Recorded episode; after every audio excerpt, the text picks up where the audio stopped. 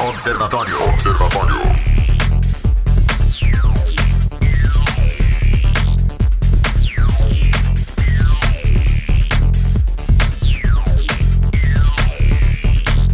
Muito bem, está começando o Observatório aqui na sua 96 FM, a FM oficial de Goiás. Aqui Rogério Fernandes, nós vamos juntos até às 19 horas. Muito boa tarde, hein? Hoje é quinta-feira, 27 de fevereiro de 2020 e o Observatório começando ao vivo para Anápolis, Goiânia, região metropolitana de Goiânia, em torno de Brasília.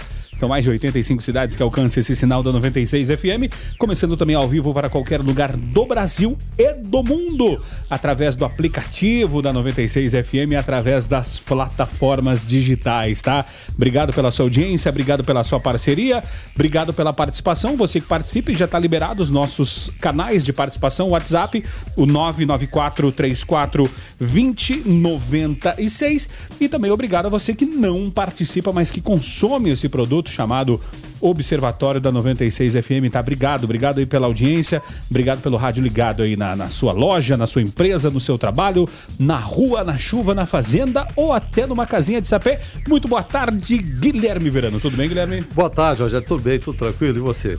Tudo então, certinho. Boa, boa né? tarde aos observadores também. A gente está aqui, é claro, com tudo isso que o Rogério falou aí, esperando a sua participação. Se quer só ouvir a gente, beleza. Se quer mandar mensagem no WhatsApp, mande também. A gente está aqui exatamente para isso, para interagir com vocês, tá bom? Quer concordar? Quer comentar? Quer discordar? discordar? Sendo de forma educada, passiva e ordeira, Fica tranquilo. Sem tá? problema. Quem está chegando por aqui é Carlos Roberto de Souza para falar direto ao assunto. Direto ao assunto. A opinião de Carlos Roberto de Souza no Observatório. Boa tarde, Carlos. Boa tarde, Rogério. Boa tarde, Guilherme Verano. Boa tarde a todos os observadores. A nossa equipe econômica ela, ela está em um alerta, né? um alerta vermelho. E por que, que ela está nesse alerta vermelho? Por alguns motivos realmente preocupantes. Ela teme que as tensões entre o presidente Jair Bolsonaro e o Congresso, essas tensões aí recentes, né, e o Congresso Nacional afete o ritmo de avanço aí das reformas, apesar deles terem a visão de que as pautas da área econômica, por hora, estejam blindadas, mas é preocupante. Também devido às notícias, né, confirmando aí que o coronavírus chegou ao Brasil. E o medo da equipe econômica é saber qual o possível impacto que isso vai causar na nossa economia. Outro fator que vem incomodando e muito a equipe econômica é principalmente agora que terminou o carnaval e teoricamente começa o ano, é saber se as expectativas do setor privado continuam otimistas como estavam no final do ano passado. Porque do início desse ano de 2020 até agora ainda é uma incógnita, ninguém fala nada. Tá tudo aí às escondidas. Também tem a preocupação que o ministro Paulo Guedes, né, apesar da confiança de toda a equipe em sua permanência, só que houve aí um conjunto de fatores recentes que abrange aí uma certa frustração do ministro. E esses fatores recentes poderá aí é, é, ter como resultado uma possível desistência sua do cargo. E se isso acontecer nesse momento, pode trazer como consequência imediata, por exemplo, um enfraquecimento no tão, né, no já tão difícil avanço das aprovações aí das reformas. E infelizmente, um atraso maior ou sem elas, o Brasil não irá resistir é, a, a isso.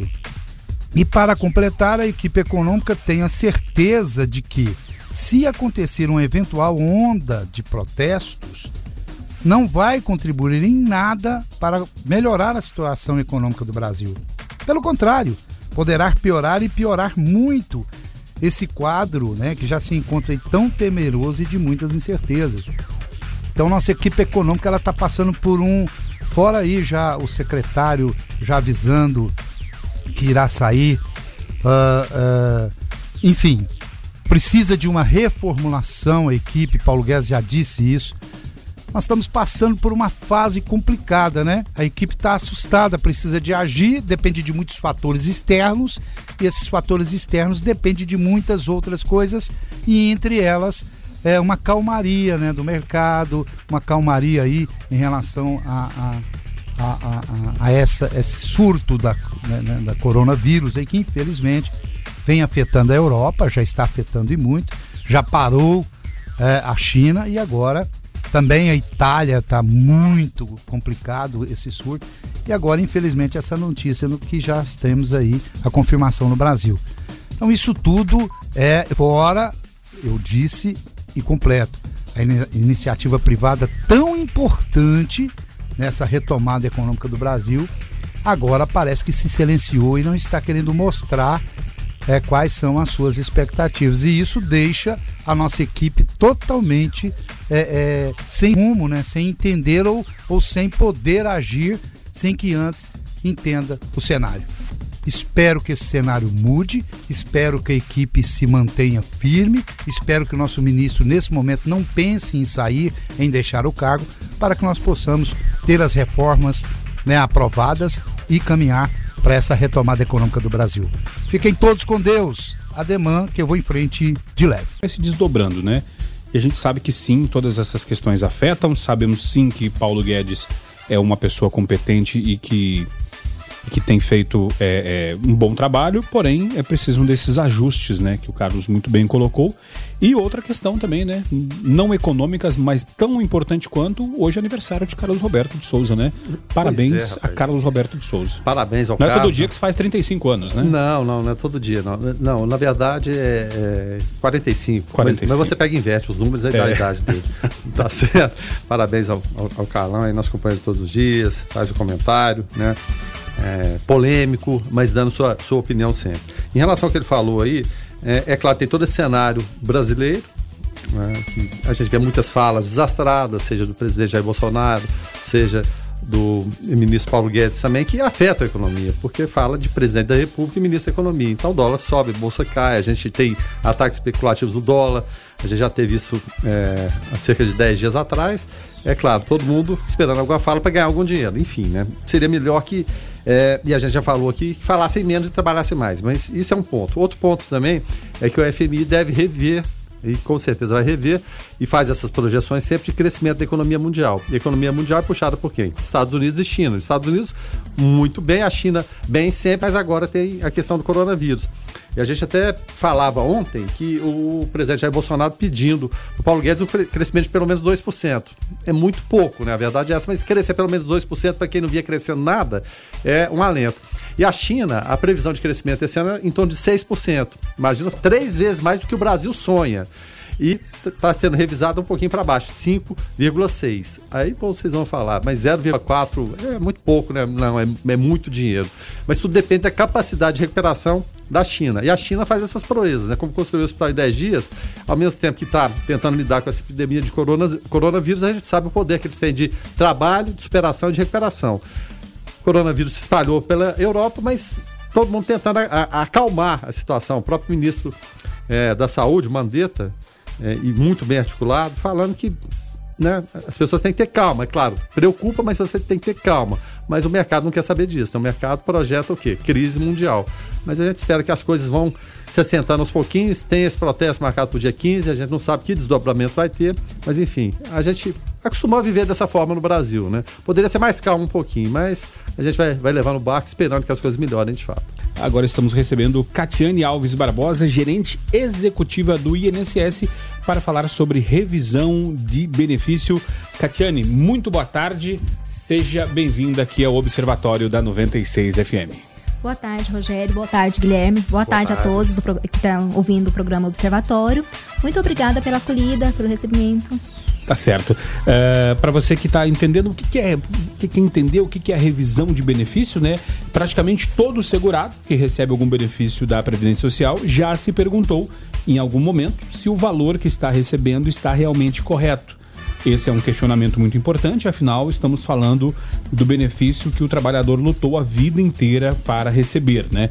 Por isso é muito importante conhecer e entender como a revisão de benefícios funciona, mas afinal, como ela funciona, né? Quem tem direito à revisão? Em razão de todas essas dúvidas, milhares de segurados ficam recebendo um benefício menor do que de fato teriam direito. E ao mesmo tempo, muitos ficam até mesmo com medo de ir atrás e buscar uma revisão, né? Para a gente entender um pouco mais do assunto, Catiane, é, o que, que é a revisão de benefícios? Rogério, a revisão do benefício nada mais é do que o INSS rever todos os atos que, é, que deram a, a concessão.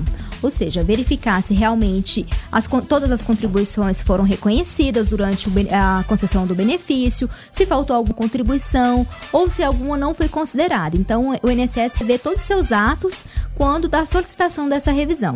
Essa revisão ela pode ocorrer tanto por parte do segurado, daquele que está recebendo o benefício, quanto o próprio INSS pode atuar quando identificar que houve algum erro no, no, benefício. Então, nada mais é do que o INSS rever seus atos. Então, é, é, é, eu acho até importante né, isso aí, o, o INSS se manifestar sem que a pessoa se manifeste. Sim, existe a possibilidade. De está recebendo menos do que deveria nossa, que surpresa boa que a pessoa pode ter, né? Ou então é ruim também. É, Existem as duas possibilidades. É. Tanto é que pode rever por uma questão de que pode garantir o direito, um melhor direito para o segurado, como também pode ter identificado algum erro e, nisso, identificar que alguma coisa é, não foi devida a esse segurado e também pode sim diminuir os valores. Entretanto, sempre o segurado ele é cientificado dessa informação e nunca vai ser é, diminuído o valor sem que ele seja comunicado e que seja apresentado o prazo de defesa. Que o segurado pode não falar, não, o INSS está errado, eu quero recorrer dessa decisão. Então ele sempre vai ser comunicado se houve ou não uma diminuição ou um aumento no valor do e, benefício. E o porquê disso? E o porquê disso. Quando a gente fala de benefício, estamos falando uh, necessariamente de aposentadoria ou de outros de benefícios também? Qualquer benefício, tanto aposentadoria quanto auxílio doença, aposentadoria por invalidez, auxílio reclusão, salário maternidade. Todo e qualquer benefício que o INSS trabalhe. Tá certo. Uh, você pode tirar suas dúvidas através do 994 34 2096. Antes, Antes, deixa, deixa eu só fazer uma pergunta. É porque muito se falou, uh, até na, na corrida eleitoral, de auxílio reclusão. E tem e rola aí algumas, algumas, algumas lendas urbanas falando que uh, onde já se viu o salário mínimo é, é, mil reais e o auxílio reclusão é mil reais por filho. Afinal de contas, des, desmascara pra gente essa situação, desmistifica isso. Como que funciona o auxílio reclusão? O auxílio reclusão, ele é um direito do dependente, ele nunca é um direito da pessoa que está reclusa. Para que o dependente tenha direito ao auxílio reclusão, a pessoa reclusa ela tem que ser segurada do INSS, ser considerada uma pessoa de baixa renda. Até então, antes da emenda constitucional, o, considerado baixa renda era pela tabela que era publicada é, anualmente pelo, pela presidência né, da República, por meio de uma portaria, que normalmente girava em torno de R$ 1.200, R$ 1.300. Então, a pessoa não poderia receber mais do que isso. E o salário de contribuição era calculado durante, com o valor de toda a vida laborativa desse, dessa pessoa que estava reclusa. Então, jamais superaria aquilo que ele estava recebendo antes. Então, é muito raro acontecer de que um auxílio reclusão seja muito superior a R$ 1.300. A maior parte deles é salário mínimo e nunca é um salário mínimo para cada pessoa. É, se for cinco pessoas que forem dependentes, vai ser um salário mínimo dividido para cinco pessoas. Ou salário de contribuição que for é, o devido aos dependentes. Então, essa fake news que sai que ah, é, é, o salário mínimo é mil reais, mas o auxílio reclusão é dois mil, três mil reais e é para cada dependente, isso realmente não existe. É importante o Rogério falar isso, porque cria-se essa, essa sim, noção. Sim. Ah, não, estou sustentando, é, sustentando alguém que cometeu um delito tem que ver o seguinte: a pessoa levava a vida dela normal por algum evento, não se sabe qual, né? A gente não está aqui para julgar, acabou sendo recluso. Aí ele, claro, tem, tem esse direito. E não a pessoa que viveu a vida inteira no crime, nunca contribuiu com nada a não ser é, usar o dia dos outros, né? A verdade é essa e, e que é sustentado pela, por nós, né? Não, e é, e é interessante tocar nesse assunto, né, Guilherme? Porque é, eu já ouvi situações assim, ah Uh, ganha mil reais por filho, por isso que a, a, mulher do cara não deixa de ir lá visitar ele para fazer visita íntima para fazer mais filho e ganhar mais mil. Não, Né? então- Não, isso realmente não existe. Na realidade, quanto mais dependente tiver, pior fica, porque Porque vai vai dividir- dividir, igualmente entre todos, né? O valor per capita Per diminui, capita né? mesmo, sim. Agora são 5 horas mais 37 minutos. Eh, antes da gente virar pro carnaval, deixa eu só trazer uma nota, né, Guilherme Verano? Porque alguém nos deixou hoje, né? eh, que liga o meu Grêmio ao seu Botafogo, né? rapaz. Valdir Espinosa, campeão carioca pelo Botafogo em 89 e do mundo pelo Grêmio em 1983.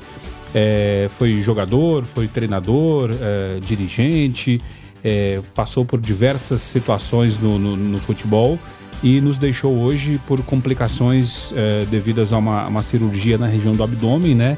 É, Valdir Espinosa nos deixa com 72 anos de idade.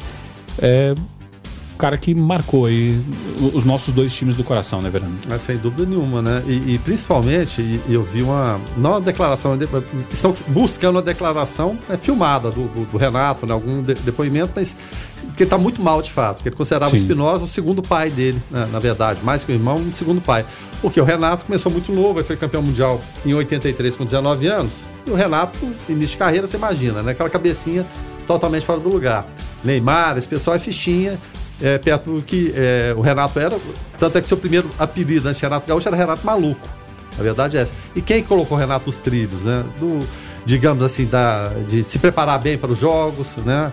É claro, gostava da balada, aquela coisa toda, mas sempre quem buscava ele para a realidade era o Valdir Espinosa. E o Renato afirmou numa nota, né? Uma nota escrita que é, tudo que ele tem hoje, a mudança de vida que ele teve, de, em termos de família, em termos econômicos, ele deve ao Valdir Espinosa.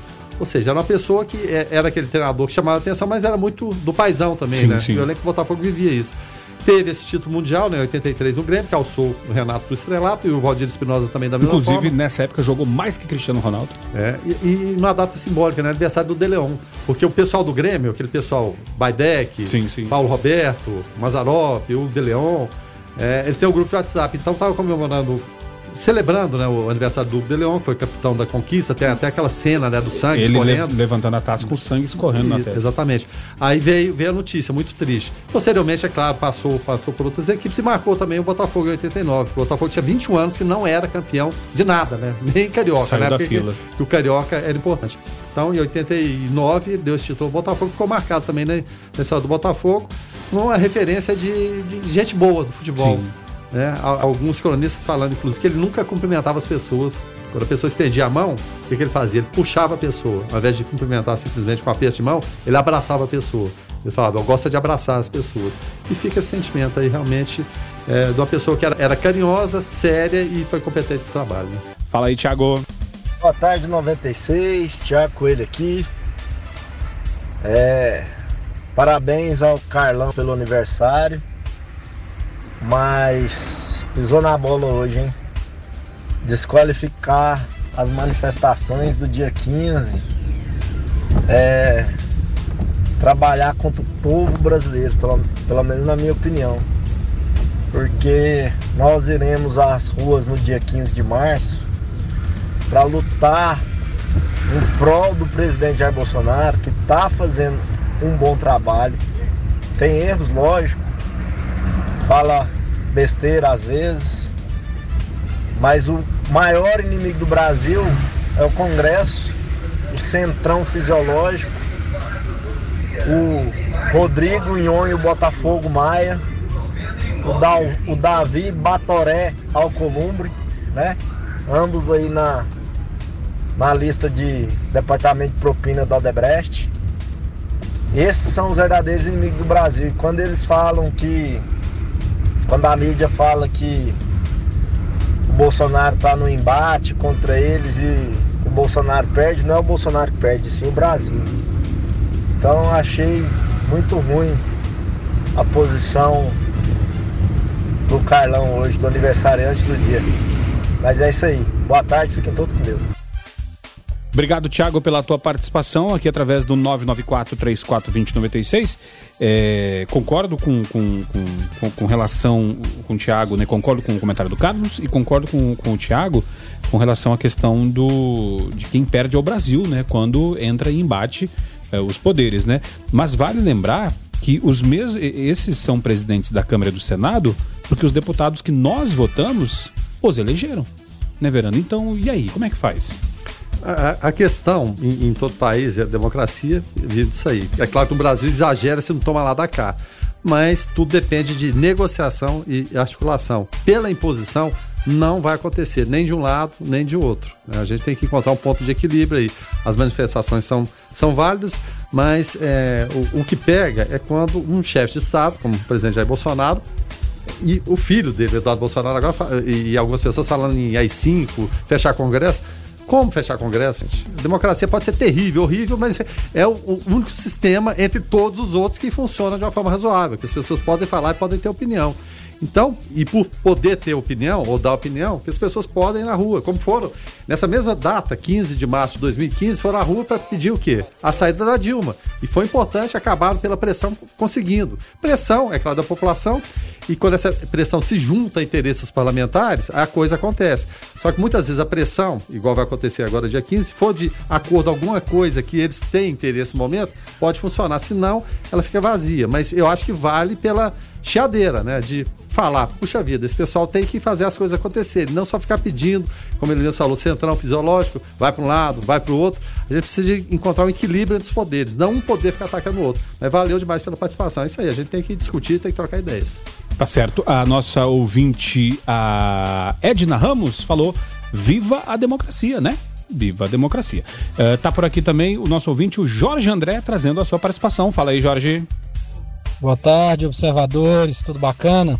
Eu queria dar uma opinião relacionada à fala aí do, do nosso presidente, né? Que foi muito desastrosa e antidemocrática, né? A gente não pode, é, hora nenhuma, querer sobrepor ao Congresso, né? Nós temos os pesos e os contrapesos exatamente para barrar né, esse tipo de atitude, né? Que é antidemocrática acima de tudo, não é mesmo? A gente vive num país democrático e tenta defender essa democracia. Né? E quem gostar de regime autoritário, como é o nosso presidente, autoritário, que quer sobrepor aos outros poderes, é, que vá para o Chile, né? Lá funcionou, né? E a economia, a respeito da economia, Paulo Guedes, é, vamos observar o que está acontecendo no Chile hoje a escola do Paulo Guedes lá, não é? E olha só como é que tá aqui no Brasil. Até agora, nada foi para frente. Nada ainda deu um sinal de melhora. Ah, vamos melhorar a economia, vamos fazer isso, vamos fazer aquilo. E até agora só vi impostos e mais impostos aumentando. E carga tributária atrás de carga tributária. E aí, como é que a gente vai fazer e onde a gente vai parar? Obrigado, Jorge André, pela tua participação aqui através do 994-34-2096. O Observatório é justamente para isso, para abrirmos uh, o microfone ao debate, né? E, e, o ouvinte pode participar e mandar a sua mensagem, tá? Uh, hoje estamos recebendo aqui Catiane Barbosa. Ela é gerente executiva do INSS. Estamos falando sobre revisão de benefício, né? Catiane, é, a gente falou no, no, bloco anterior né, sobre o que é o benefício, desmistificamos a questão do auxílio reclusão e agora eu pergunto o seguinte: é, corro o risco de perder meu benefício quando entro com uma revisão? Há possibilidade sim. É, assim como a gente falou, quando se faz a solicitação de uma revisão, o INSS revê todos os seus atos. Se, entre, nessa revisão, identificar que houve alguma concessão indevida do benefício, há possibilidade sim de, do benefício ser cessado e haver a cobrança da pessoa que recebeu esse benefício indevidamente. Então, é algo que a gente sempre fala para o requerente, né? Ao pedir a revisão, tenha certeza do que está solicitando, porque além de, ter, de ser revisto todos os atos, serão revistos se todas as contribuições foram consideradas ou não, e o fato de não ter considerado todas as contribuições pode elevar o valor do benefício, como pode reduzir, e também será revisto se a pessoa de verdade tinha direito ao benefício quando requerido. Então, sim, existe a possibilidade de perder o benefício, sim. É muito raro acontecer, mas pode acontecer. E tem uma outra questão: a partir do momento que a pessoa pede a revisão, não há mais desistência desse pedido. Ela requereu, o INSS re irá rever de qualquer forma esse benefício. O processo é Então, é deflagrado e não tem volta. não tem volta. Então, naquele momento, por mais que quando ela é cientificada que poderá perder o benefício ou que o benefício irá diminuir de valor, todos querem desistir desse pedido. Então, o pedido de revisão ele não tem desistência. Requereu, ele vai ser é, analisado e será todos os trâmites serão devidos. É, porque- é, fica fácil, né? Tipo assim, se for pra subir, eu quero, se for diminuir. não- Exa- aí, olha. é, pode acontecer. Mas, mas a, a- recomendação de vocês, antes uma pessoa entrar com isso, é o quê? Procurar orientação. Procurar ori- orientação de quem? Olha, o INSS mesmo, ele fornece essa orientação. Mas ela, mas ela Hoje- pode ser informal, porque as pessoas às vezes ficam, ficam com medo. Ah, não, se eu for lá, eu tô perdido. Não, não, ela, enquanto não houver o, o requerimento, o INSS não atuará, né? Não nessa questão, a não ser que seja uma atuação de ofício, que de verdade ele identificou que houve um erro mesmo e que precisa ser revisto. Mas normalmente pode procurar o INSS para orientação. A gente tem um canal 135 também, que é, é por telefone, que pode solicitar algumas informações. E também tem o meu INSS, que lá já faz a própria simulação para ver quanto mais ou menos que seria o benefício da pessoa para ela ter também é, alguma coisa para poder pensar, olha, realmente meu benefício está errado, eu vou poder pedir a revisão sim. Então o próprio é, aplicativo meu INSS ele já faz tanto a simulação de tempo de contribuição quanto da renda provável do benefício. Como é uma simulação, ela não é 100%. Então pode acontecer de ficar um pouquinho para mais, um pouquinho para menos. Mas ela é bem próxima da realidade. O, o, é, e o que não, é, não significa também, por, por não estar formalizando a coisa, que de repente, ah, não, fui lá, ah, agora vamos me perseguir. Ah, Não, agora não. vão, vão atrás de alguma coisa. Não tem nada disso. Não, né? não tem nada disso. O INSS bem ele claro. não está ali para poder perseguir. Muito pelo contrário, ele está ali para reconhecer o direito Claro. do cidadão e está disposto a atendê-lo. É, as pessoas ficam com medo, né? Sim, Então, justamente. Ah, Guilherme Verano, e, o- e também foi encontrado, né, pela Polícia Federal, um cassino dentro de camarote na Sapucaí. O sócio disse que apostas não envolviam dinheiro, equipamentos estavam no espaço Mais Brasil, no setor 5 do Sambódromo. Rio de Janeiro, Carnaval, Jogo do Bicho, qualquer semelhança é mera coincidência? Pois é, mera coincidência. O pessoal tem que se distrair, né? Eu gosto de carnaval, mas ficar horas e horas seguidas ali não dá, né? Então tem que arrumar um motivo pra distração e nada melhor que um, um velho bom cassino, né? as fichas, roleta. Ou, ou- ou- seja, né? Bom, uma coisa puxa a outra, né? O jogo do bicho, o cassino, os jogos, né? O governo federal que- querendo legalizá-los agora, seria uma boa, não seria, eles foram proibidos lá atrás ainda, né? Bom, enfim, o, o fato é. le- Levou o pessoal preso, será? Ou não? Não, não, a princípio. A Ninguém foi- princípio ninguém foi não. preso, não, A né? princípio não. A princípio falou que era só brincadeira, só pra jogar valendo feijão, essas coisas. Ah, não, então tá, tá, então tá bom. Eram os, eram os tempos, né? Tá. Agora são 6 horas e 10 minutos. Os ouvintes participam ainda aqui com relação à questão eh, do comentário do Carlos, né? O comentário do Carlos. Eu falei que não ia falar de Bolsonaro hoje, mas não tem jeito. Eh, o comentário do Carlos, como sempre, muito polêmico, né? Eh, e, e acaba inflamando, né? Os ouvintes e trazendo para discussão. Eh, e aqui está a participação dos ouvintes. O nosso ouvinte, o Everson Gratão, por aqui trazendo a sua participação. Fala aí, Everson. Boa tarde, observadores. Meu nome é Everson Gratão. É, acredito que o Congresso Nacional poderia votar esses projetos de leis aí de uma forma mais rápida, uma forma mais ah, que venha beneficiar o Brasil, logicamente com interesses do povo brasileiro, uma vez que eles são representantes do povo. É, esse, essa questão de interesses de colocar matérias em pautas por parte da, da- presidência das duas casas, não é? É, vem atrás aí de uma, de uma questão de não toma lá da cá. Nós precisamos de, de verbas, né, para esse ano que é um ano político, para os deputados e senadores trabalhar suas bases, enfim. Ah, enquanto o outro, o outro amigo aí colocou a respeito de, de um governo autoritário, acho que está tá longe né, de nós termos um governo autoritário.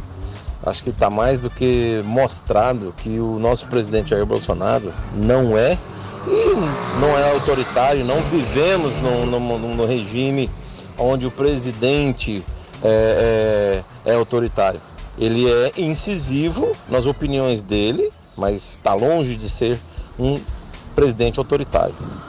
Ou enquanto o seu filho Eduardo Bolsonaro, que disse através é, é, numa entrevista a respeito do AI-5, gente, que ele foi num determinado contexto da entrevista, uma hipótese, uma questão de hipoteticamente se o Brasil estivesse vivendo aquilo.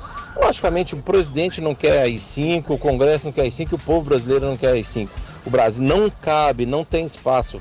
Ricardo também trazendo a sua participação. É... Fala aí, Ricardo. Boa tarde, observadores. Ricardo Anápolis. Eu tô ouvindo aí, né, as opiniões, aquela coisa toda aí, acerca de um comentário que o Carlos fez, né, que eu concordo plenamente. É... São três poderes, certo? E se eles forem trabalhar um contra o outro, concordo também com o amigo, quem perde é o Brasil. Porém, porém, tem um detalhe. Quem já viveu um pouquinho sabe do que eu estou falando porque não existe nada mais precioso do que essa tal democracia. Olha só, nós podemos falar. Nós não podíamos fazer isso há 40 anos atrás. Não, eu não podia. Então, viva, viva a democracia realmente. E esses erros, essas, essas é, é, interpelações aí entre poderes, isso tem que acabar. Eles são é, harmoniosos e também são é, individuais e tem que trabalhar junto para nós. O que nós podemos fazer de bom é vamos votar certo para botar os caras certo para fazerem a coisa certa. É isso aí. Obrigado. Valeu, Ricardo. Obrigado pela tua participação aqui através do 994342096. E nós estamos recebendo a Catiane Alves Barbosa, gerente executiva do INSS, falando a respeito de revisão de benefício, e o nosso ouvinte, o Alex, o Alexander, por aqui trazendo questionamentos para a nossa convidada, para a Catiane. Fala aí, Alex. É porque a gente fica na dúvida, né? A gente não sabe quando que é.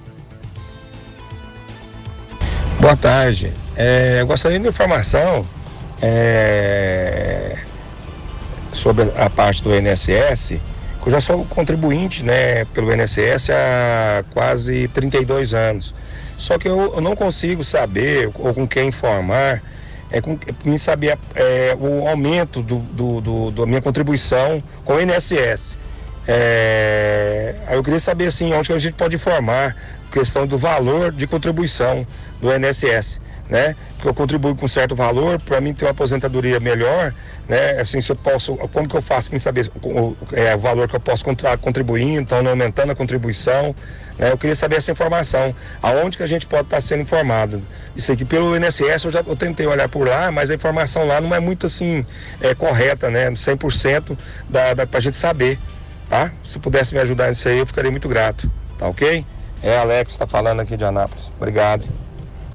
Valeu, Alex. Obrigado pela tua participação. E aí, é, Catiane, tem como saber mais ou menos se vale a pena aumentar o valor de contribuição, se não vale? Como é que para quem geralmente para quem paga autônomo, né? Sim. Alex, a gente tem que iniciar é, entender primeiramente a questão da contribuição. O que que ocorre? Para poder ter um benefício com valor maior, é importante que a maior parte da vida contributiva ela tenha sido com esse valor maior.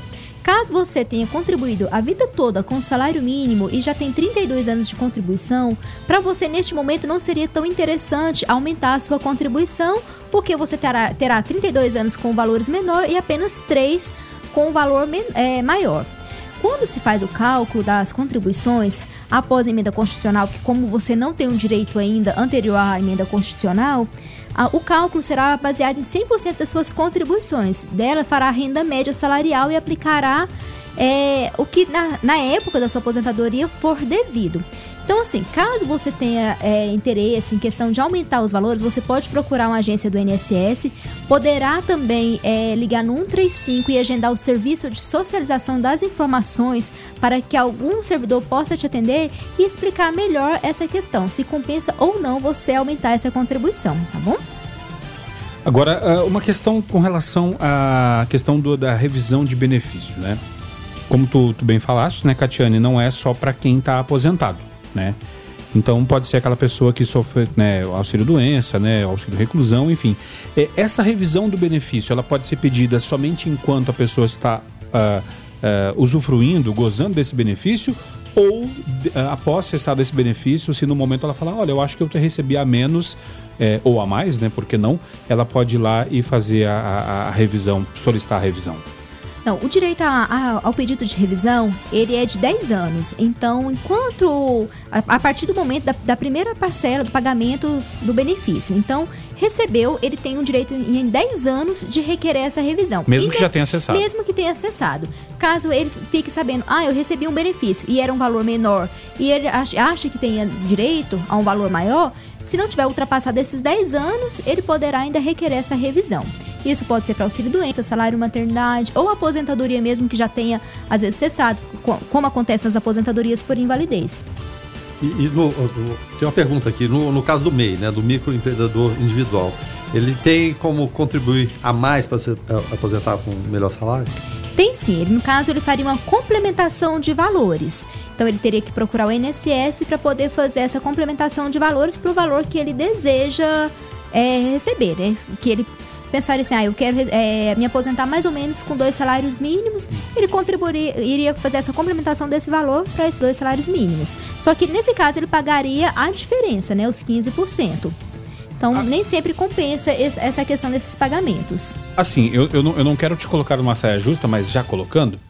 Vamos lá, Catiane. O que, o que, que você, pessoa física, não a Catiane, gerente executiva do INSS, o que, que você é, é, orienta o ouvinte a fazer? Por exemplo, nesse caso que o Verano falou, ele paga ali 50 e poucos reais com relação para receber um salário mínimo, né?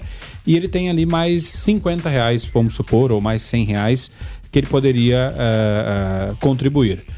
É melhor contribuir no INSS ou contribuir fora numa previdência privada? Olha, o INSS ele sempre é importante essa contribuição que faça, desde quando que execute. Caso ele tenha só esse pouquinho de dinheiro, assim, entre 50 e 100 reais, para investir no INSS, ah, não iria refletir muito no valor do benefício Não vai dar dele. tanta diferença não vai dar tanta diferença. Então, se fosse só isso, compensaria sim investir em uma outra previdência. Porque até porque ele, para poder contribuir com um valor muito maior, teria que contribuir com 20% desse valor. Então, se ele pretendia aposentar com dois mil reais, seria 20% desse valor. Então, já seria 20% de 2.400 400 reais. reais. Então já seria um aumento bem maior, né? Bem considerável, Então, se caso ele tem pouco dinheiro para investir, mas quer investir, talvez seria sim, interessante buscar outros meios. Agora, se ele pretende, não, eu quero só me aposentar pelo INSS, compensaria sim ter uma, como um desembolso maior para poder compensar o pagamento. Agora, se for para manter salário mínimo, é melhor pagar o, o mês, já que ele já está contribuindo por essa forma, e investir em outra área. É, Verano, depois, depo- vendo, vendo, vendo dessa forma, por isso que a gente vê que cada vez mais cresce as previdências privadas, né? Porque é, acaba, lógico, quando, quando dá ruim, quem salva é o INSS. Mas é, não é atrativo, né? Exatamente. Hoje a gente tem um grande problema que nós falamos, o brasileiro ele não é previdente. Por isso que hoje a previdência ela tem que ser obrigatória, porque infelizmente nem todo mundo pensa na sua velhice, na sua nem tanto na velhice, porque mas assim, o que pode acometer numa questão de acidente, doença, né? Então realmente é muito importante que faça essa contribuição, porque querendo ou não, no final das contas, quem socorre ainda é a previdência, né? A, o, o INSS em si, mas caso tenha condições de investir, é sim, é importante fazer outros investimentos. É, hoje recebendo Catiane Alves Barbosa, gerente executiva do INSS. Estamos falando sobre revisão de benefício. Nosso ouvinte, o Fabrício Leuri, participando. Fala aí, Fabrício. É, boa tarde, observadores. É, aqui é de novo Fabrício Fleury. Sobre esse assunto da Previdência, eu concordo com a, com a representante do INSS aí, que a Previdência deve ser obrigatória. Mas é, não deveria ser obrigatória a Previdência pública. É, você deveria ser obrigado a pagar uma Previdência, da sua escolha. Né? Para quem já tem uma previdência, já tem algum depósito feito na previdência pública, ficaria a opção de portabilidade. Isso seria um, um avanço realmente, né? Porque a gente sabe que é, eu, pelo menos eu, pago uma fortuna de previdência é, só para fins de aposentadoria, porque seguridade social mesmo, essa questão de saúde, isso aí não tem. E INSS a gente sabe que não funciona. Então a previdência deve ser obrigatória sim, mas a opção de escolher quem vai fornecer esse serviço de previdência deveria ser do contribuinte e não compulsória como é hoje o INSS. Obrigado, Fabrício, pela, pela participação. Eu não posso deixar de comentar o Fabrício. Se paga muito é porque ganha bem, né, Fabrício? Também, também tem esse lado aí, né, Guilherme Verano? Quanta gente querendo, lógico, né, que tem, tem, tem todos os lados, mas quanta gente querendo pagar muito e não pode, né? É. Não, a vontade de pagar imposto. Imposto, imposto de renda, a, a carga tributária no Brasil é muito alta, né? Mas eu adoraria pagar milhões, milhões assim, de imposto. Eu É. adoraria, não teria nenhum problema. Quantos, quantos querendo pagar muitos impostos? Estou torcendo pro Paulo Guedes criar um imposto para ir lá pagar, mas não. Paulo Guedes não. O Bolsonaro travando o Paulo Guedes de criar mais imposto. Mas é, é, com relação a essa questão, é, Catiane, que o, que o Fabrício Fleury colocou, é, obrigado, Fabrício, pela, pela participação. É, o- o- muita gente é, tem- não, uma- é uma pena todos não terem essa cultura, né? Mas é, muita gente que às vezes, quando é mais novo, fala: Não, eu vou, eu vou, vou aventurar, que eu vou fazer. Mais pro final da vida, ou quando acontece alguma coisa e dá errado, quem recorre é o INSS, né? Então, é por isso que ainda precisa, como tu falou, ter essa questão, é, esse, esse depósito praticamente compulsório, né? Exatamente, assim, que sempre que ocorre alguma coisa, é, sempre vai ser recorrido ao INSS, que, a- que apesar de ser uma previdência, também atua com benefícios assistenciais. Então pode acontecer de pessoas que nunca tiveram contribuição para o INSS ainda ter direito a algum benefício, que é o benefício assistencial ainda, né? Que no caso é para os deficientes, que tem que é considerado baixa renda ou em condição de miserabilidade, que hoje a lei prevê em condição de miserabilidade aquela pessoa que tem a renda per capita familiar menor que um quarto do salário mínimo, ou para pessoa idosa, que também em condição de miserabilidade, que segue o mesmo padrão, que a renda per capita familiar seja menor que um quarto do salário mínimo. Quanto à questão de a contribuição ela poder ser é, escolhida para onde seria vertido, isso depende de aprovação, depende de medidas do Congresso que ainda não temos nada a respeito. Mas sim, talvez seria algo bem interessante. Tá certo, agora são 6 horas e 33 minutos. Ah, e aí a, a questão, uh, para a gente até poder eh, colocar um. fechar o assunto, né, INSS, a gente já falou a respeito de o que, é revisão, né? Se corre risco de perder o benefício, né? Corre. A, a Catiane já falou, olha, quando você entrar, você pode aumentar o valor, como pode diminuir. É, também é, a questão de, de- Ah, tem mais uma questão aqui que está na, na nossa pauta aqui, muito bem feita pelo Lucas Almeida, que é o seguinte.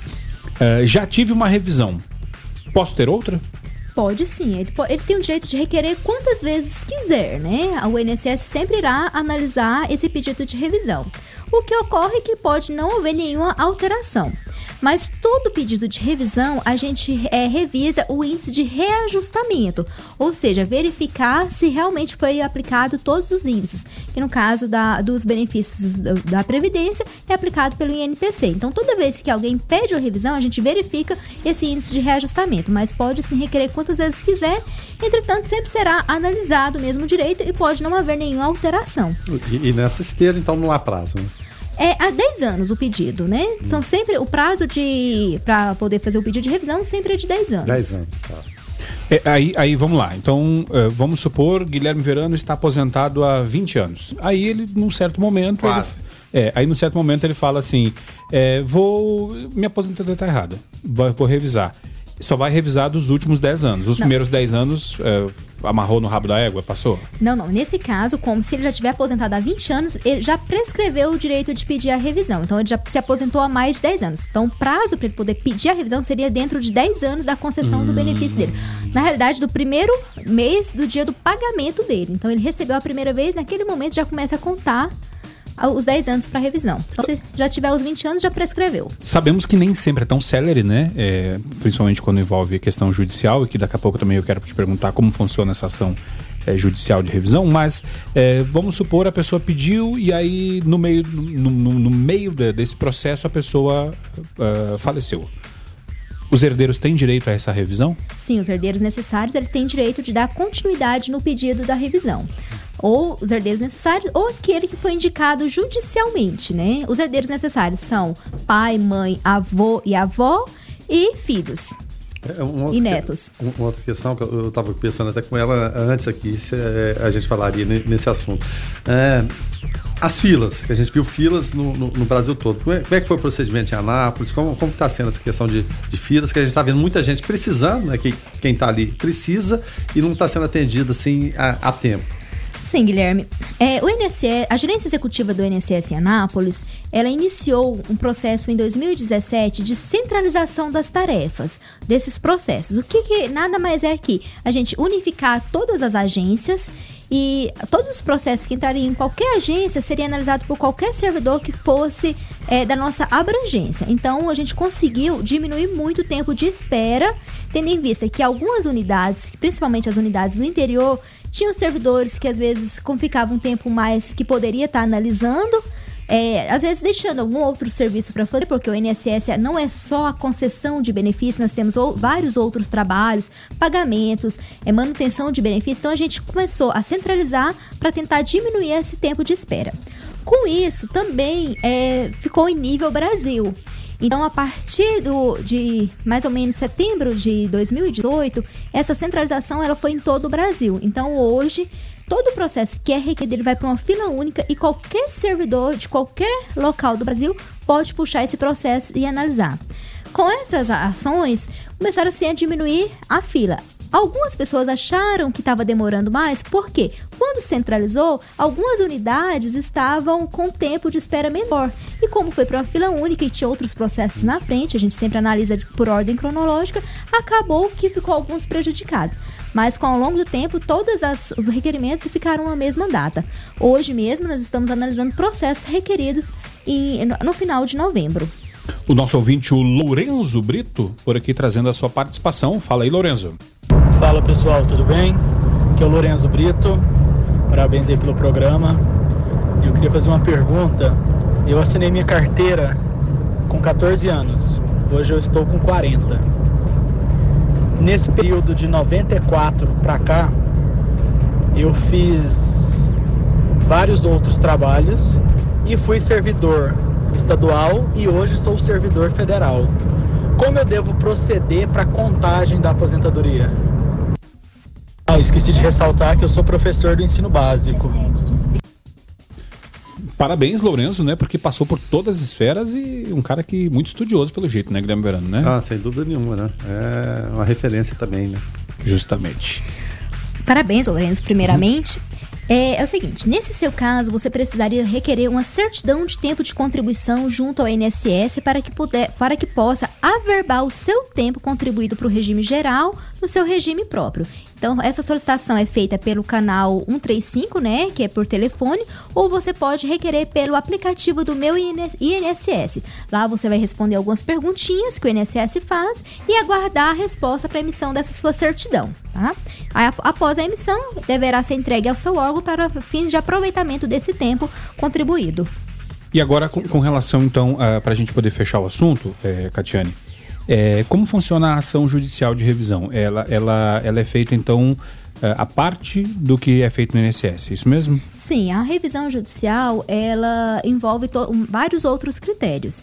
Normalmente, é, o juiz, ele, como é, preceito para qualquer ação judicial deve ter a negatória ou indeferimento né, do pedido feito administrativamente. Então, a partir do momento que a, a, o cidadão requer uma revisão e essa revisão ela foi indeferida ou ela até foi concedida, mas de uma forma que desagradou o cidadão, ele pode, pode sim entrar na esfera é, judicial para requerer.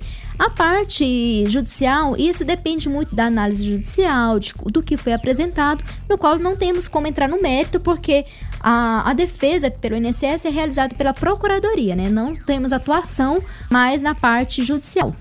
Tá certo. Então, mais, mais algum questionamento, Guilherme Verano? Hum? Não, a minha parte não, mas o, os ouvintes aqui participaram muito, né? Isso é, é, é importante, porque é, a gente estava falando aqui de medo de revisão. Eu acho que as pessoas têm que ver o INSS como um parceiro. Sim, nós somos um parceiro, nós estamos um, ali para poder gerar o direito da, do cidadão. Exatamente. Então, procurar, caso de dúvida, eu devo revisar, não devo revisar, trocar ideias com, com, com as pessoas né, que estão lá para atender. Por muito tempo, o Paulo Henrique teve com a gente aqui, participando também. Um abraço pro Paulo Henrique. Paulo Henrique deve estar andando de bicicleta uma hora dessa já? Ah, deve estar curtindo a vida. com, com, toda certeza. E ela também muito simpática e, e, todos muito jovens, né? Justo. Isso que a gente fica vendo. Entrar na, na vida pública tão jovem assim, né? É uma carreira interessante. É, vou até pro lado pessoal. Agora é uma inter- interessante. Eu sei que é sacrificante, é complicado, mas é, é interessante para quem tá aí procurando seguir uma carreira também. Sim, o INSS é uma carreira extremamente interessante, até para aquelas pessoas que, é, que têm como visão ajudar o próximo, porque querendo ou não, o INSS é o órgão federal mais próximo da população. Apesar de muitas vezes a gente ser mal visto, o INSS ser muito atacado, mas ele de verdade é o órgão que mais está próximo da população. Somos quem é, quem está ali todos os dias tentando auxiliar. né? É quase uma ouvidoria. É, muitas vezes a gente fala, o INSS ele é o local onde todo cidadão pode entrar e sair dali que seja com algum tipo de resposta. Muitas vezes não muito agradável, mas ele sempre sai com alguma resposta. E também a gente tem capilarizado em muitos locais. São mais de 1.500 agências no Brasil todo. Então, é o órgão que mais tem localidade para atender o cidadão. Além dessas localidades, a gente também tem outras atuações que não é a nossa realidade em Goiás, porque nossa, é, nosso estado ele, diz, é maravilhoso, mas a gente tem outros os estados, como Amazonas, o Pará, é, Rondônia, que, que é abrangida assim, por locais muito alagados e que o INSS trabalha com os prévio barcos, que é, é uma agência que ela anda pelo, como diz, navega pelos rios atendendo a população atrás ribeirinha. do- vai do atrás do pessoa. cidadão. Então, assim, é uma unidade, sim, é uma carreira maravilhosa. Para quem deseja, é, sim, como diz, maravilhoso trabalhar mesmo com o INSS. Deixa só, eh, as perguntas vão chegando, né? E eu, e eu achei muito interessante isso aqui, porque não, não estava dentro da, da nossa pauta. O nosso ouvinte, o Fabiano do Paulo Centro, pergunta o seguinte: pessoa bipolar pode aposentar com menos de 15 anos de contribuição? Olha, a questão da bipolaridade é uma questão que vai ser avaliada em é, pela perícia médica. O INSS ele tem aposentadoria para pessoa com deficiência, em que é avaliado o grau da deficiência e o quanto isso afeta a vida laborativa do cidadão. Então, assim, é, quanto à questão da doença, não tem, como, não como eu opinar, tendo em vista que é uma análise médica. Sim. Mas existem casos, sim, de que a pessoa pode, é, às vezes, a se aposentar com menos tempo de contribuição, porque é a aposentadoria por invalidez, no caso, ou aposentadoria por tempo de contribuição ou por idade em que a pessoa é, comprova que durante sua vida toda laborativa estava, sim, acometida de alguma doença e que reduzia a incapacidade de trabalho. Tá certo. Então, dito isso, né, nós vamos. eh, deixa eu agradecer aqui a presença da Catiane. E só abrir um parênteses, lembrando que tu falou a respeito de, de serem jovens, né? A gente vê a questão do Paulo Henrique, que participava muito com a gente, que, é, que era gerente do, eh, do INSS, eh, a humanidade no atendimento, e também a gente vê isso na Catiane. Então, eh, para você que às vezes critica um, um órgão público ou servidores, a gente sabe que tem mazelas, mas a única forma de, de mudarmos essa realidade é pessoas bacanas, humanas e que queiram de fato trabalhar, é, se prestarem a fazer concurso e mudar essa realidade, né? Então, é, parabéns, Catiane, pelo trabalho, obrigado e até a próxima. Eu que agradeço, muito obrigada. Quem está chegando por aqui é o Onésimo Neto com Igrejinha em Ação. Boa noite, Onésimo. Boa noite, Rogério Fernandes. Boa noite a todos que nos acompanham. Recursos da campanha da Fraternidade transforma a realidade de várias comunidades. Todos os anos, o dinheiro arrecadado na coleta da solidariedade, que acontece no domingo de Ramos, e este ano, em 5 de abril, e é administrado também pelo Fundo Nacional da Solidariedade da Conferência Nacional dos Bispos do Brasil, tem uma destinação certa. Projetos sociais que tenham ligação direta com o tema trabalhado pela campanha da fraternidade daquele ano. Do total arrecadado, 60% é destinado aos fundos diocesanos de solidariedade e 40% ao Fundo Nacional, que apoia os projetos. Este ano, durante a coletiva de imprensa do lançamento da campanha da Fraternidade 2020, que tem como tema Fraternidade e Vida, do Compromisso e lema Viu, sentiu compaixão e cuidou dele, o secretário executivo das campanhas da CNBB, Padre Patrick Samuel Batista, apresentou a prestação de contas de 2019. O grande gesto concreto da campanha da fraternidade é a coleta da solidariedade que nós incentivamos todos a participarem, disse o padre Patrick. De acordo com o Fundo Nacional de Solidariedade, 856 projetos pediram auxílio. Dos 856 projetos, foram analisados 347 e desses, 238 aprovados. Os recursos destinados no ano passado ultrapassaram pouco mais de 3 milhões, uma média de 16 mil reais para cada projeto. Todos os projetos apoiados pelo Fundo Nacional de Solidariedade podem ser acessados diretamente no site da campanha da Fraternidade, onde também se encontra a prestação de contas. Além disso, o portal da CNBB fez uma série de reportagens mostrando a atuação desses projetos. Onésimo Neto para a Igreja em Ação. Eric Douglas por aqui participando. Uh, fala aí, Eric. Boa tarde, observadores. Aqui é o Eric do Bucanville. Tudo bem com vocês? Maravilhoso programa hoje. Uma boa. Um bom debate, né? Sendo feito sobre tudo que está acontecendo aí, né? No governo, né? Eu estou só observando hoje, eu não quero nem opinar sobre isso. Mas eu queria só falar sobre a sutileza na escolha das músicas. Tem tudo a ver com o tema, hein? Muito legal essa parte. Obrigado vocês. Obrigado, Eric, pela tua participação aqui através do 994-34-2096. E para a gente poder encerrar o observatório de hoje, eh, Guilherme Verano, a Secretaria uh, do Ceará, né, deixa de divulgar número de homicídios durante motim de policiais no Ceará. A pasta afirma que setor responsável por consolidar os dados tem acúmulo de trabalho após o período de carnaval. Entre 19 e 25 de fevereiro, o estado teve 170 homicídios, uma média de 24 mortes por dia. Aí, com tanta morte assim, haja trabalho também, né? É, pois é, tem até uma outra estimativa aqui, é, apesar dos números não, não estarem sendo mais divulgados, seria 195, ou seja, se aproximando de 200 mortes. Ou seja, situação de, de, de caos, né? de tragédia, né? Que, que causa o quê? A falta da, da polícia nas ruas, né? É, há uma tentativa de, de acordo, estão querendo anistia em relação a, a, a, punições. São, se não me engano, 14 pontos colocados em, em relação ao que seria a, a, condição ideal para, para eles voltarem, mas existe toda a questão constitucional, né? Que não pode fazer greve, não pode, é motim, não pode fazer greve. Então é, é, é, mais uma queda de braço, a gente espera que o bom senso vença, porque em todo e qualquer embate, o mais prejudicado é quem? A população sempre, né, Rogério? É, é, é muito complicado. Começa num gesto deslocado lá do Cid Gomes, reação também é, de, de, tiro. Não houve a tragédia, né? Naquele momento, mas a tragédia ela está sucedendo no dia a dia, com essas mortes que eram 5, 6 por dia, não que seja pouco, mas Sim. passou para 20, 25, você imagina que absurdo que é, né? Então, é uma tragédia que acontece, né? Pela falta exatamente da, da presença policial nas ruas, que é, é fundamental e é importante. Tá certo. Então, dito isso, nós vamos encerrando o observatório de hoje. Deixa eu agradecer demais aqui a participação de você que nos ajudou aqui através do 994342096. Obrigado, tá? Obrigado por estar junto com a gente aqui no Observatório da 96 FM. Deixa eu mandar um abraço aqui pro Prats. É, é e também para a família do Prates, é, vocalista da banda Monos. Eles iriam estar com a gente aqui amanhã no observatório, verando, mas o Prates sofreu um, um acidente. A, a princípio, o, o, JC, baixista da banda, nos passou informação. Não tem tantas informações ainda, mas o Prates é, estava no hospital para entrar em cirurgia para uh, um, um, corrigir né, uma fratura que teve na tíbia, na famosa canela, né? Então aí, é, força que dê tudo certo aí, tamo junto, Prates, Prates que é nosso parceiro aqui do observatório, então que melhoras, né? Tá certo. Então a gente vai encerrando o observatório de hoje, Guilherme. Até amanhã de manhã.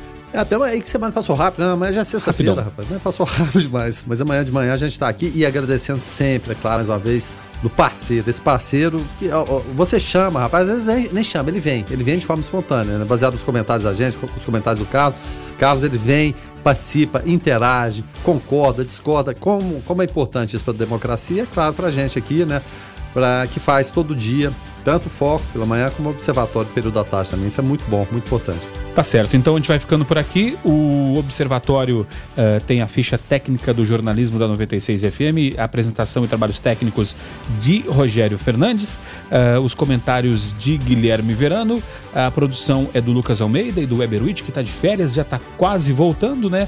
A coordenação artística de Francisco Alves Pereira, a gerência comercial de Carlos Roberto Alves de Souza, direção executiva Vitor Almeida França Lopes, 96 FM, 45 anos, a FM oficial de Goiás. Voltamos amanhã às 6 da manhã no Foco 96. Na sequência, você fica com a Gabi Moraes no Conectado. Fiquem todos com Deus, paz e bem.